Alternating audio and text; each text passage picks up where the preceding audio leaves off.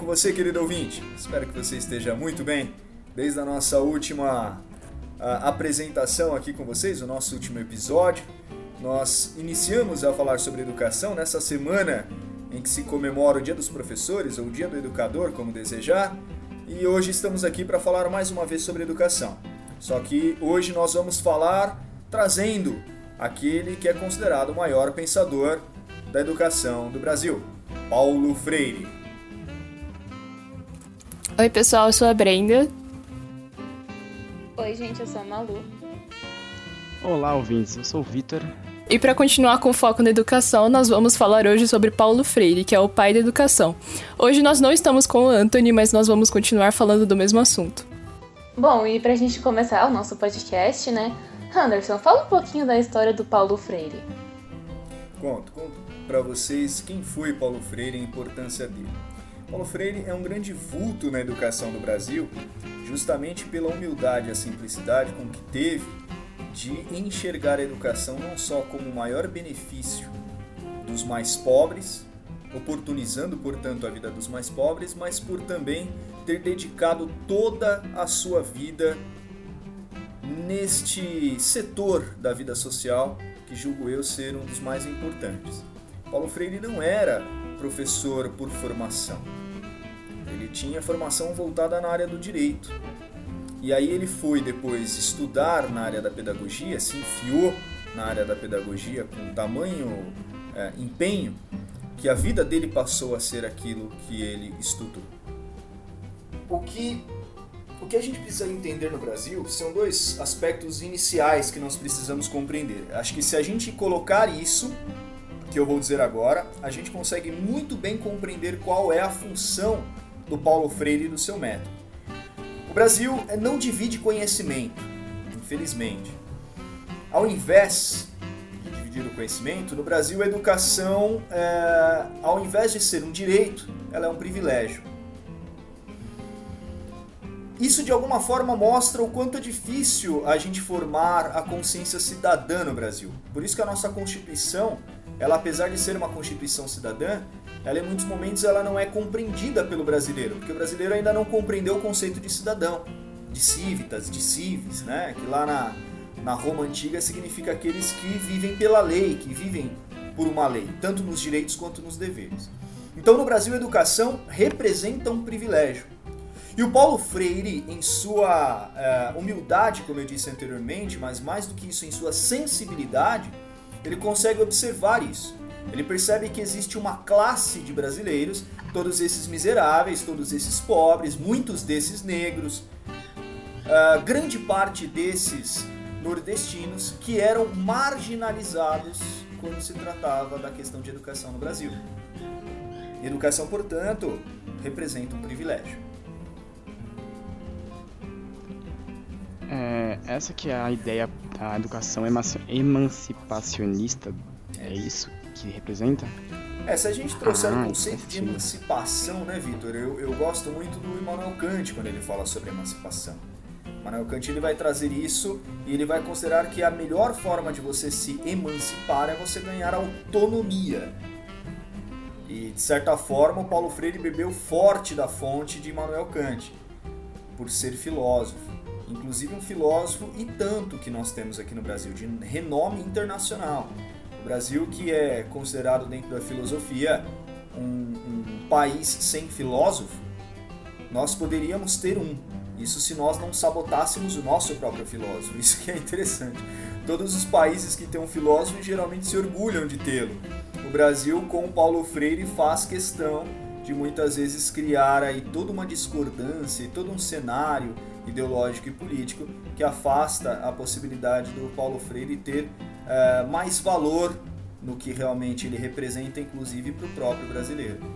Muita gente nem sabe quem foi Paulo Freire, é até bom ouvir esse nosso podcast para se orientar de alguma forma e buscar saber quem foi esse sujeito. É, hoje no Brasil há um motivo, creio eu que radical, ideológico, de demonizar algumas figuras, né? seja elas por motivos políticos mesmo que elas tomaram em alguma parte das suas vidas, ou porque elas tomaram o, a decisão de defender os excluídos. No caso do Paulo Freire, os dois, porque ele era é, político de maneira bem efetiva e mais do que isso, ele também apoiava a causa dos excluídos. É, ele era bem aquilo que o Dom Helder Câmara falava. Me acusam de comunista quando eu pergunto qual é a origem da pobreza, mas me chamam de santo quando eu dou de comer ao pobre. É bem isso que acontece com Paulo Freire. Enquanto ele é, é, um grande educador e o método dele funciona, sem problema nenhum. Quando ele começa a se perguntar por que, que não existe educação no Brasil, ou por que, que a educação no Brasil, ela, ao invés de ser uma crise, é um projeto, parafraseando Darcy Ribeiro, aí ele é apontado como o ideólogo que transformou a escola, que antes no passado era maravilhosa, o castelo das virtudes, em um fosso de libertinagem. Paulo Freire, em obra nenhuma dele, defende nenhuma forma de libertinagem. Ele não diz em momento nenhum que a escola tem que virar um quase que um, um antro ok? É, pensando aí nos mais conservadores. Ele em momento nenhum diz que a escola tem que se transformar nisso. Né? Ele só fala que a escola tem que garantir a liberdade do sujeito escrever a própria história dele. E acredito eu que as pessoas que geralmente acusam Paulo Freire de ser um ideólogo, elas não gostariam de estudar na escola que elas querem que os excluídos estudem. Na verdade, o que boa parte da classe média é, conservadora, tradicional deseja, e aí eu espero que o ouvinte tenha a sensibilidade de compreender do que eu estou falando, eu vou chamar de burguesia, por se assim dizer, ok? Que boa parte da burguesia deseja, de verdade, é uma escola que ofereça censura, castração de ideias e prisão aos mais pobres, e liberdade de pensamento, formação adequada, técnica e de qualidade às classes mais abastadas. Eu continuo afirmando que educação no Brasil é um privilégio. Quais que eram tipo as principais ideias do Paulo Freire para deixar de fazer, para fazer com que a educação não fosse um privilégio, mas fosse algo assim para todos? Erradicação do analfabetismo. Item número 1, um, que o Brasil não conseguiu até hoje. Paulo Freire fala isso desde 1943 e até hoje isso não foi resolvido erradicação do analfabetismo. Segundo, considerar a formação intelectual do analfabeto funcional. Eu disse no episódio anterior o que, que era um analfabeto funcional. Aquele que é capaz de transformar letras em som, mas não é capaz de transformar letras em ideias. E nem ideias em pensamento ou articulação argumentativa. Segundo, democratização do ensino. Terceiro, uma educação que privilegia a dignidade e dignidade significa emancipação. E emancipação significa a autonomia. E quarto, uma didática diferenciada, que atinja o sujeito de acordo com a condição dele. Por exemplo, eu tenho que adotar uma didática diferente do terceiro ano do ensino médio e uma didática diferente para o nono ano do ensino fundamental. Ao mesmo tempo que eu tenho que adotar uma didática completamente diferente do nono ano do ensino fundamental regular para o nono ano do ensino fundamental EJA, que é a Educação de Jovens e Adultos. Cada público tem uma didática e o professor deve articular nessas didáticas.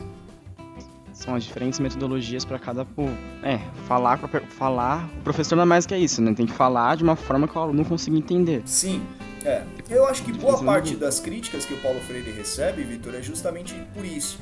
Porque antigamente é aquilo que ele chamava de educação bancária os professores eles tinham uma espécie de um caderno e esse caderno eles colocavam na lousa desde quando eles começaram a estudar, ou melhor, a trabalhar como professores.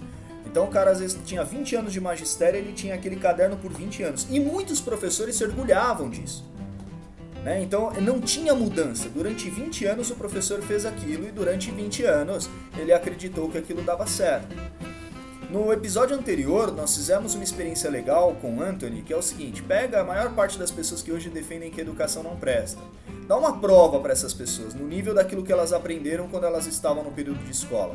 Elas realmente sabem aquilo que elas estudaram? Não. É muito curioso nós observarmos não. isso. Às vezes você pega um cara que trabalha no comércio há tantos anos, ele não sabe uma regra de três. Uma aritmética básica. E ele faz parte dessa escola que tradicionalmente é considerada como uma escola muito boa, uma escola de excelência. Não digo que não era, era sim. tinha sim uma excelência, mas a gente tem que levar em consideração que nem todas as escolas eram, você não tinha uma democratização do ensino, algumas eram e outras não. Tanto que tinha escola pública que você tinha que prestar concurso para entrar. Escola pública de nível básico, de educação é, básica. Você tinha que prestar concurso para passar na escola. Era uma espécie de um vestibulinho. É, tamanha, tamanha concorrência que a escola tinha.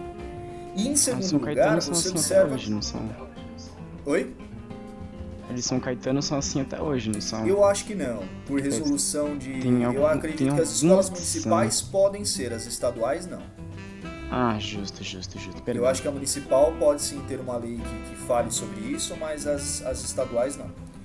É, E assim, e uma educação que privilegie de certa forma o aluno também. Não naquela visão de que o aluno é um ser ignorante, que nada pode compreender e que não viveu, que está ali como uma folha em branco e o professor é quem preenche os dados e os registros. Mesmo porque se o professor errar no primeiro ano do magistério, ele vai errar durante 20, né? Ele não tem chance de Meu aprender Deus. a ver o mundo de forma diferente. E educação, como eu sempre falo para vocês, ela é de certa forma a valorização daquilo que a tradição de uma sociedade julga como coerente, como correto, como justo. E é muito comum muitas vezes a gente ver que o professor ele tem a sua posição enquanto profissional muito desqualificada. E sempre foi assim de certa forma. Você veja bem que antigamente professor era muito raro de existir, a não ser no ensino superior. Era comum no nível básico você ver as professoras existindo, as famosas normalistas. E elas não podiam, em hipótese nenhuma, casar viver uma vida adequada, por exemplo, sair e ir numa sorveteria. Tamanho grau de moralismo que existia sobre a figura do Meu professor, Deus. como se ele não fosse um ser humano comum, não pudesse ter aí a sua vida social comum.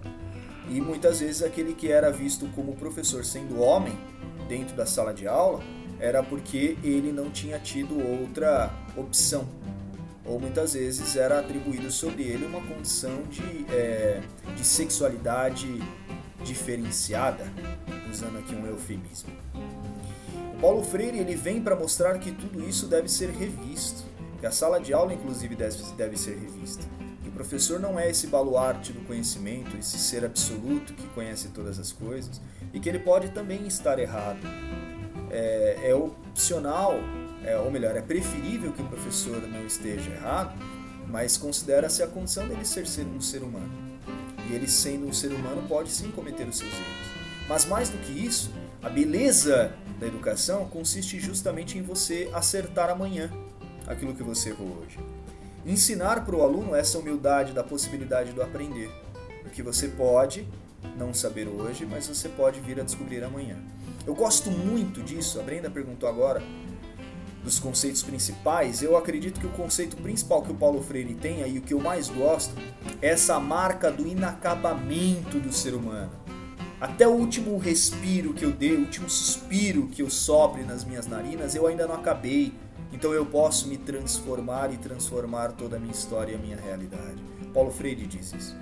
Ele tem por, por base a, a, aquilo que a gente chama da valorização da experiência do indivíduo. Uma pessoa que tiver aí que seja educador vai entender muito bem isso que eu estou falando, porque muito provavelmente viu na faculdade. Emprestar o ouvido para o aluno. né? Entender que o aluno também tem a contribuir. E que muitas vezes eu, como professor, preciso é relacionar o conteúdo ou conhecimento que eu estou trazendo para a sala de aula com aquilo que o aluno muitas vezes vivenciou ou vivencia em sua vida. É dar sentido ao aprendizado. É aproximar a realidade do aluno, né? É. O que ele sabe, o que. E Henderson, o que você acha que o Paulo Freire diria diante dessa situação de pandemia que a gente está tendo que fazer aula por EAD e muitas pessoas não estão nem conseguindo acessar? Eu acho que o Paulo Freire ia dizer que isso é uma nova forma da gente pensar a educação. Ele, como é, partia da pedagogia crítica, ele ia fazer uma crítica tremenda dizendo que o Brasil, infelizmente, é um país que não garante acessos aos meios tecnológicos. E mais uma vez eu afirmo que, segundo a proposta do Paulo Freire, a educação continua sendo um privilégio, porque você vê que muitas vezes em escolas particulares ou em escolas públicas de bairros mais centralizados, você tem um acesso é, majoritário das pessoas aos meios de comunicação. Quase todo mundo tem internet em casa, a maioria das pessoas tem um telefone celular. Já na periferia e nas classes é, com um nível muito maior de desigualdade, de equidade social, você já não encontra as mesmas oportunidades. Então ele primeiro faria uma crítica tremenda a isso. Ele falava, ó, quer um fosso gigantesco que mostra que a educação no Brasil é desigual? Observa quem tem acesso ou não aos meios de comunicação. Primeira coisa que ele falaria, creio eu, seria isso. E a segunda coisa é pensar coletivamente. Esse é um dos princípios do Paulo Freire. Educação é coletiva. Educação não acontece individualmente. Aí me assusta o governo federal querer, por exemplo, criar salas especiais para alunos com algum tipo de deficiência. Não se entendeu ainda que inserir não significa só integrar, significa incluir o indivíduo dentro da, daquele coletivo, daquele número é, que a gente chama de sala de aula. E que aquilo, naquele processo de interação, todos vão crescer. Né? É, o sujeito que é diferente vai crescer com outro que é diferente dele. E o Paulo Freire ele tinha essa proposta, que era a proposta da humanização da educação. E aí você observa que hoje nós estamos fazendo o completo oposto disso. Né? Em épocas de pandemia, Malu, eu vejo que isso se acentua cada vez mais. Educação EAD funciona desde que todo mundo tenha maturidade, né? desde que todo mundo tenha autonomia. E é o que eu disse no episódio passado, o brasileiro ele tem um problema sério com essa coisa chamada educação. Ele gosta de uma coisa e não gosta da outra, ele muitas vezes acha que uma coisa é menos importante que a outra. Aí ele vai para o ensino superior, vê que todas as coisas são uma coisa só. e já era. O cartesianismo, e aí ele começa a perceber o papel e a força que a educação tem lá na base. É, infelizmente, o que a gente percebe hoje no Brasil com relação à educação, e acho que Paulo Freire seria um crítico é, cirúrgico nisso, é que a gente ainda não desenvolveu um projeto de educação no Brasil. E aí acontece a pandemia e obviamente que essa falta de projeto se mostra urgente. E a gente vai ficar alguns anos ainda sem, viu? Acho que não tem ninguém aí com, com nenhuma proposta coerente para o Brasil de educação. O Paulo Freire tentou ser político, alguma coisa assim? É, ele foi secretário, sim. Ele foi, ele foi caçado, né, na época do regime militar, foi exilado, deu aula em tudo que é lugar. Ah, óbvio, né? Ficou conhecido, ficou conhecido no mundo todo porque, aliás, ganhou é, título de doutor honoris causa em muitas faculdades no mundo. Viajou na África, conseguiu implementar o método dele lá na África e foi muito válido. É, mas aqui no Brasil, a única coisa que efetivamente ele fez, eu acredito que ele tenha sido deputado constituinte, junto com o Darcy, se eu não me engano. Eu, se o ouvinte depois pesquisar e ver que tem aí um desacordo, perdoem a minha falha. Mas uma coisa eu tenho como certeza: ele foi secretário de Educação da cidade de São Paulo durante a, a, a, a, a prefeitura de, da Luiz Erundina. E teve uma repercussão muito grande porque ele conseguiu democratizar o ensino então ele entendia que era necessário construir boas instituições educacionais dentro das comunidades, que era muitas vezes o único lugar, o único espaço, o único ambiente onde você tinha o poder público, era dentro da escola. A escola então era o grande polo central ali daquelas comunidades ou daquelas favelas que cercam a cidade de São Paulo. Chegou a citar isso no último episódio. É, eu falo, né? Eu falo sobre isso foi o período em que ele foi o, o orientador do, do, Cortella, que também trabalhou nessa área. Se não me engano, o Cortella o substitui depois. Nossa! Hum, bom ponto. É. Que da hora.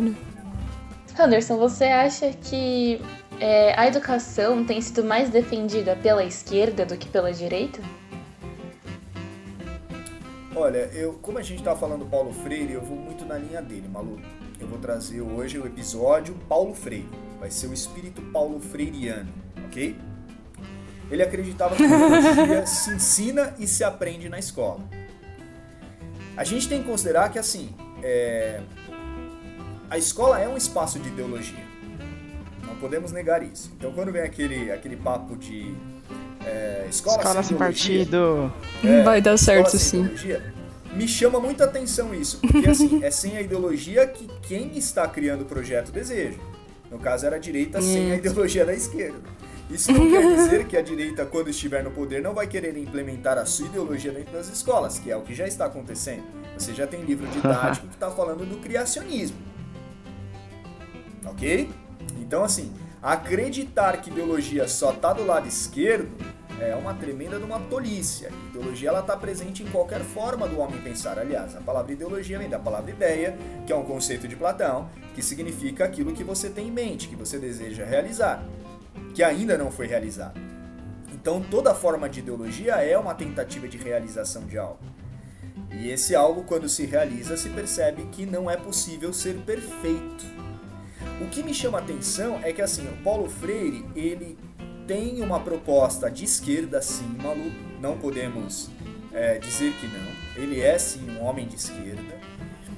Só que acredito eu que é, mais do que ser de esquerda ou de direita em processos de ideologia, a sua proposta de educação ela é humana.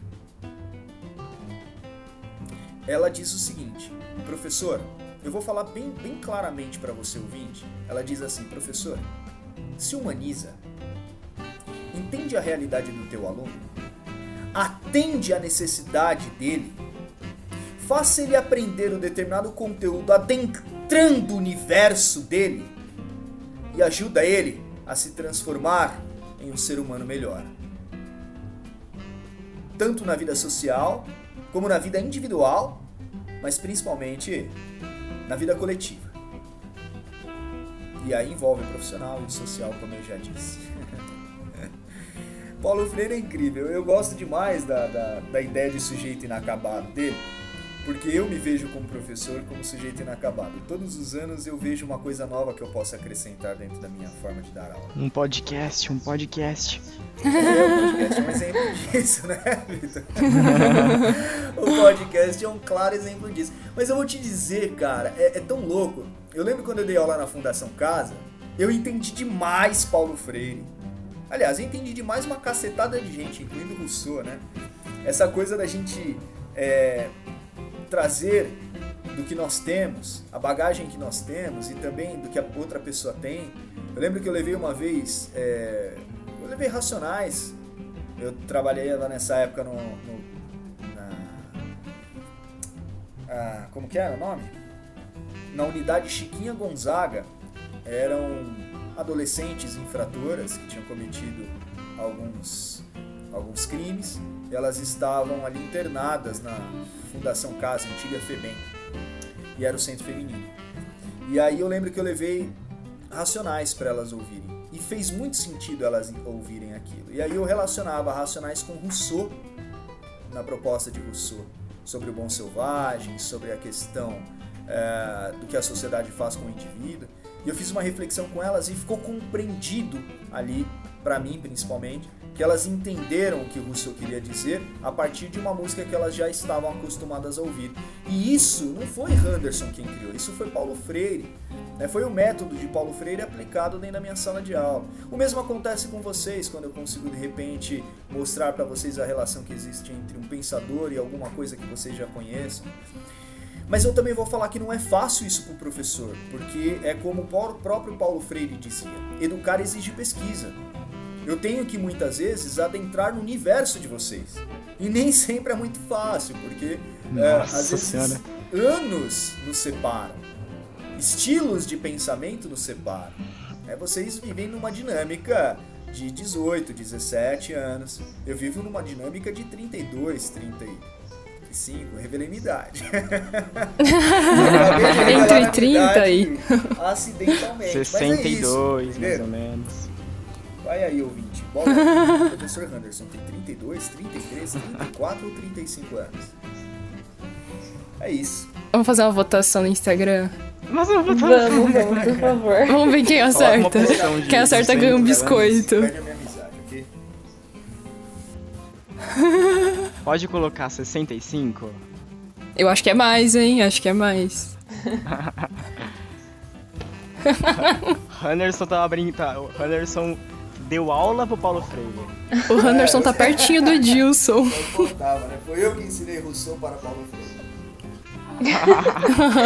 Calma, Tá ligado? Eu era o um não. Ridículo. Era um péssimo aluno.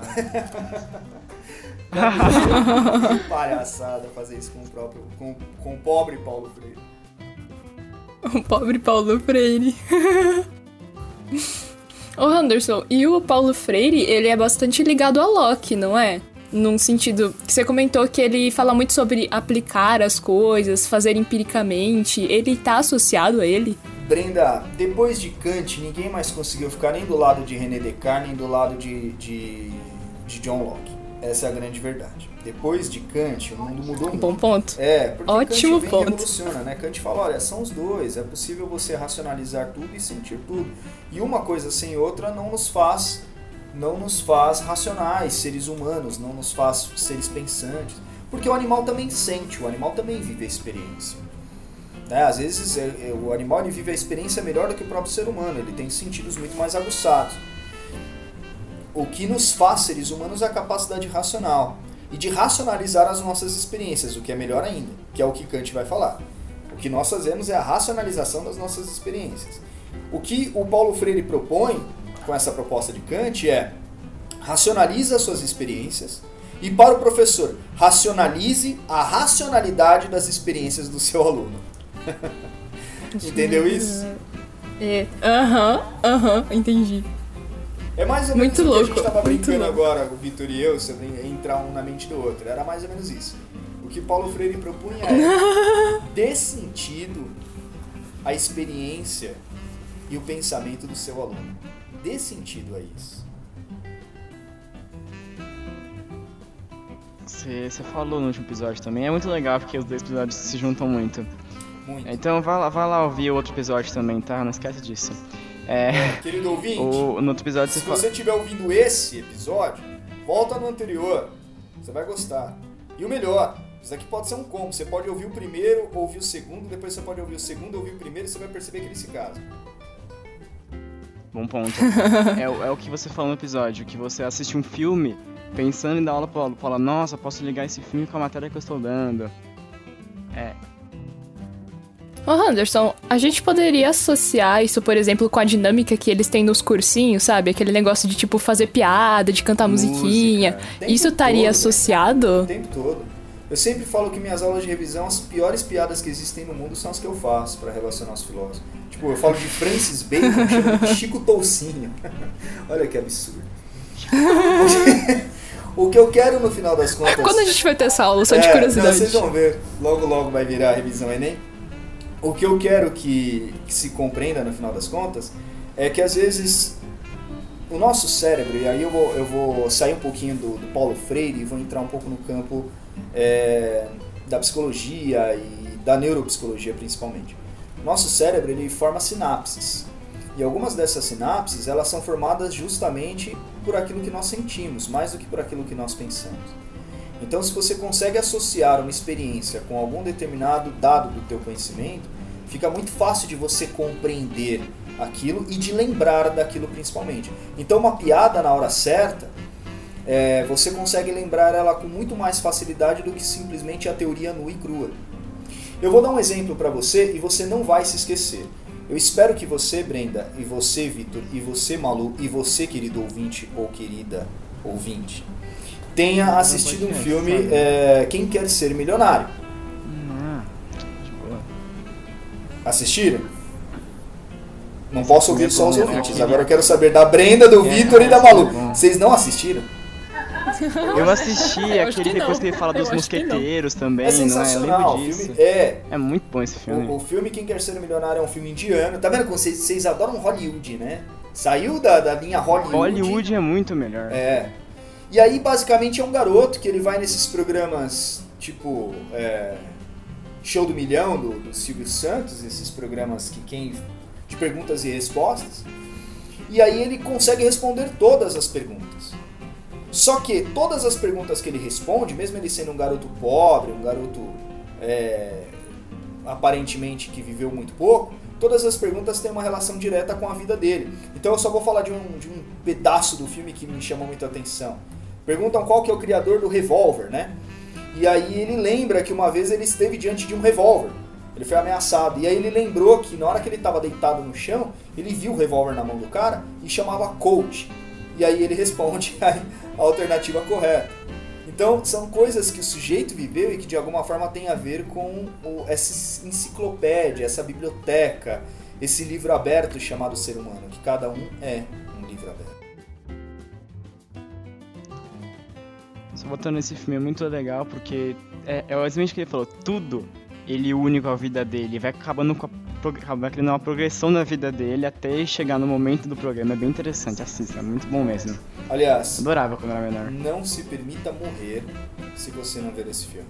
E se você não sabe quando você vai morrer, assista hoje. e pra acabar o podcast, aí assiste o filme. É. Pronto, é isso. é, é isso aí. Vai entender é muito de Paulo Freire, te garanto. Ponto. E Anderson, você estava falando, né, das ideologias colocadas na educação, né? Qual que é o efeito do radicalismo na educação? Por exemplo, na época nazista tinha muito de uma ideologia ali na, na educação dos alemães. Malu, eu acho que toda forma de radicalismo ela é um, um câncer que vai se alastrando conforme vai passando o tempo e conforme vão vindo as novas gerações. Seja o radicalismo de esquerda, que nós sabemos que existe, seja o radicalismo de esquerda, de direita. Creio eu que todas as formas de radicalismo elas se apresentam muito mais como um problema do que como uma solução. E a melhor forma de você criar uma geração de gente que aceita o radicalismo ou ideologias que muitas vezes são até ideologias que sabotam as próprias pessoas, é, ideologias suicidas, que vão destruir, vão aniquilar a liberdade, é através da escola e da educação. É na escola e na educação, é tirando a sua emancipação, a sua liberdade, o seu protagonismo, o seu direito à fala, o seu direito à liberdade de expressão, é tirando tudo isso de você que eu consigo transformar a educação em um espaço de simplesmente é, disseminação de conteúdos, disseminação de ideologias, né, ou de pensamentos e conceitos que é os que são os aceitos por quem está no poder, pelo status quo. E toda forma de radicalismo, Malu, só colocar mais um ponto, vem de algum tipo de fundamentalismo, não é? É? Você falou da questão dos nazistas, é muito curioso. Toda vez que se queima livros em praça pública me chama muita atenção. Todas as vezes que alguém rasga um livro numa manifestação popular, uma manifestação pública, me chama muita atenção. E durante alguns, é, algumas campanhas para presidente, nas últimas eleições, muito se rasgou os livros do Paulo Freire Inclusive no, no, no, próprio Congresso, né? Foi rasgado um livro dele. Eu lembro, eu lembro de uma cena que me chamou a atenção, de um livro dele sendo rasgado, popular, por uma pessoa que, que se manifestava contra a sua pedagogia, rasgando um livro que é o mais conhecido do Paulo Freire, chamado Pedagogia da Autonomia. Autonomia significa liberdade, no conceito que o Paulo Freire nos aponta. Liberdade do indivíduo, capacidade do indivíduo criar a si próprio. Quer dizer, então a pessoa ali ela não estava rasgando o livro. Materialmente, concretamente era o livro, mas de forma simbólica e metafórica ela estava rasgando justamente a possibilidade de uma pedagogia para a liberdade. Ficar na mesmice, é só o, privilegiado aprender, é mais pobre não. É como você falou, como você falou umas várias vezes, na verdade, nesse episódio e no outro não é um, a crise na educação é um projeto, não é. por acaso, né? Darcy fala muito isso. O Darcy foi ministro da Educação, né, Vitor? Na verdade, que toda pessoa que de alguma forma é, vivencia educação consegue perceber isso, consegue notar isso. Como que educação ela é excludente, ela é feita para ser assim. Ela é feita para privilegiar alguns e desprivilegiar e tirar a dignidade e a humanidade de outros. É, e aí tem muita gente que fala, ah, mas a educação está ali, a escola está aberta, é só entrar e estudar. Não implica apenas nisso, implica em muito mais, implica até na questão da autoestima. Você trabalha a questão da autoestima dentro da escola pública, você percebe que os resultados são muito melhores, muito mais satisfatórios. Quando você diz para o aluno que ele pode, que ele tem condições, que ele tem excelência, que ele tem valor, você percebe que melhora muito a condição desse sujeito. Porque muitas vezes ele nunca ouviu isso de ninguém, nem na própria casa dele, dos seus pais, porque os seus pais também não foram educados assim. Então, o papel do professor é, é trabalhar sabendo disso, né, dessa necessidade humana de valorização do ser humano. E ainda tem gente que vai vir falar de meritocracia, né, no meio de tudo isso. É. Então, você vê, Brenda, mas a questão da meritocracia é muito curiosa, porque na maior parte das vezes o sujeito ele entende a meritocracia quando ele olha para trás e vê as classes que estão atrás dele. Mas quando ele vê as classes que estão na frente, ele reclama. É, haja vista ah, os últimos episódios aí das carteiradas que alguns indivíduos andam dando, juízes, magistrados, desembargadores, quando o sujeito pega e fala assim, você sabe com quem você está falando? Quase que uma crise de identidade, né? é quase uma crise de identidade. É curioso que se o sujeito falar para mim, você sabe com quem eu estou falando, eu vou paralisar, eu vou falar, senhor, mas se o senhor não sabe quem é o senhor, como queres que eu saiba, não é? O que, o que no final das contas. É, porque é uma crise de identidade brasileira. E, e faz sentido o brasileiro fazer essa pergunta, porque o brasileiro se procura até hoje, ele quer saber até hoje quem ele é, né? Quem é o brasileiro? Não sabemos. Então ele se faz essa pergunta é, diariamente. Você sabe com quem você está falando? Porque eu não sei quem sou eu. Então imagino que você, você sabe. me conta. É. E é curioso você perceber que as classes mais altas geralmente elas fazem isso. É, você sabe com quem você está falando? Calma aí que eu vou ligar aqui para o prefeito, para o governador, para o presidente, para o papa, para o próprio Deus e a gente vai resolver isso daí. A famosa carteirada. E a gente consegue observar de maneira muito clara como é, muitas vezes a burguesia ou a classe B ela fica indignada quando a classe A faz isso. Mas ela reclama muito quando a classe C reclama disso. Da classe B, que é a classe da qual ela pretende. Hum. Entendeu? Hum. eu gosto, eu gosto das onomatopeias que vocês colocam hum. dentro do podcast. é isso, é isso. Tá Na verdade, aqui a gente não, não é socialista, comunista, de esquerda ou sei lá, é, qualquer outro ista que se coloque. Na verdade, o que a gente gostaria é uma sociedade que privilegiasse o progresso de todos, compreende isso? E aí eu te falo, ouvinte, por que, que meritocracia não é algo que funciona no Brasil? Porque as pessoas não partem das mesmas condições. E aí você pode até falar, ah, mas partem sim da condição natural. Mas você não pode julgar que a condição natural seja a única é, determinante ou condicionalizante da vida do sujeito. A parte social implica muito, e a parte social muitas vezes envolve também se esse sujeito está comendo adequadamente. O que você espera? Que um aluno de 7, 8 anos de idade, que passa a maior parte do seu dia com fome, chega numa sala de aula e seja capaz de entender tudo que um professor tem a dizer? Enquanto do outro lado da cidade, um outro aluno que leva na lancheira dele comida para dois ou três, ele consegue comer muito bem e ele ao mesmo tempo é colocado dentro da escola pelos seus pais, tem um porteiro que o recebe, tem uma senhora que o leva até a sala de aula se ele passar mal dentro da escola, tem todo um aparato. Você acha de verdade, meu caro ouvinte, que essas duas condições elas oferecerão as mesmas, os mesmos resultados? Ora, se não são as mesmas condições iniciais, não podem ter o mesmo resultado. Isso é claro, é evidente, é lógica, é matemática. É um princípio isso. E aí existe sim o caso daquele ou daquela que, apesar de tantas dificuldades, superou todas essas dificuldades e venceu. Mas não deveria ser assim, né? No final das contas, não deveria ser assim. A gente não deveria achar isso incrível. A gente deveria achar isso normal. E achar que essas coisas elas devem ser normais. Um sujeito que é pobre, que sai de condições, é, que estudou a vida inteira numa escola pública, que a vida toda foi num hospital público e ele entrou numa universidade pública, é o justo. É o justo mesmo. É o justo. E ninguém está falando aqui que o cara que estudou numa escola particular ou que vem de, um, de, um, de uma condição muito mais favorável de vida, que teve acesso a, a, a, condições muito melhores, também não possa estudar em escola pública. Ao contrário, acho que todos podem estudar em escola pública.